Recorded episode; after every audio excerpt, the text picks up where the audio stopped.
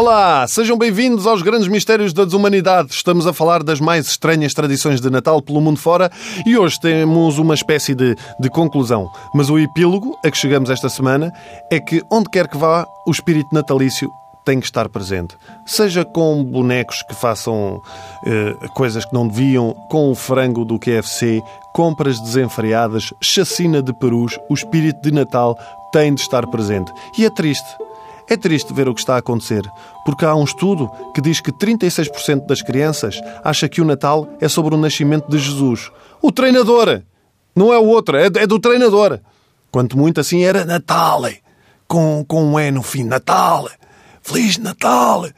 55% acha que o Rodolfo é uma vaca e 32% acredita que os Reis Magos souberam do nascimento de Jesus no Facebook.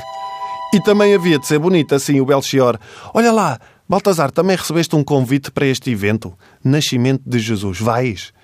Epá, não sei. Tenho aqui outro convite para um workshop de como fazer figuras da Disney em tricô e tapetes de arraiolos.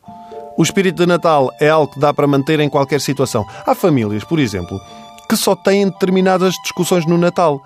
Não é isso também parte da tradição? Na minha é tentar perceber porque é que o meu primo André ainda está solteiro aos 44 anos e a viver em casa dos pais. Se ninguém aborda isto, nem parece dia 24.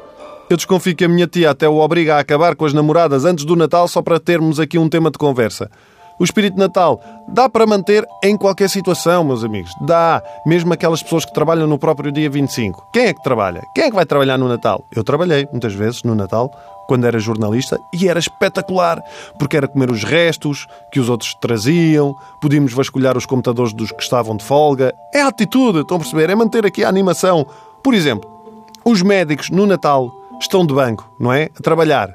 Aquilo atender pacientes é quase como abrir os presentes. Xiii, uma pneumonia! Fogo! Grande porcaria já é a terceira que me calha hoje. E a ti, o que é que calhou? É, na pá, uma apendicite, era mesmo isto que eu queria!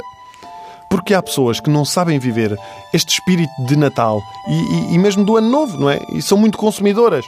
Então aquelas pessoas que querem, por exemplo, ter o bebê do ano só para receber presentes e ficam ali a aguentar, a aguentar, a aguentar só para terem o primeiro filho, ali mesmo ali a bater a, meia-noite, a aguentar. Por exemplo, a minha irmã aguentou o meu sobrinho para nascer a 31 de dezembro, mesmo ali no limite. E vocês dizem, oh, então, mas qual é o problema? O problema é que ela aguentou desde setembro.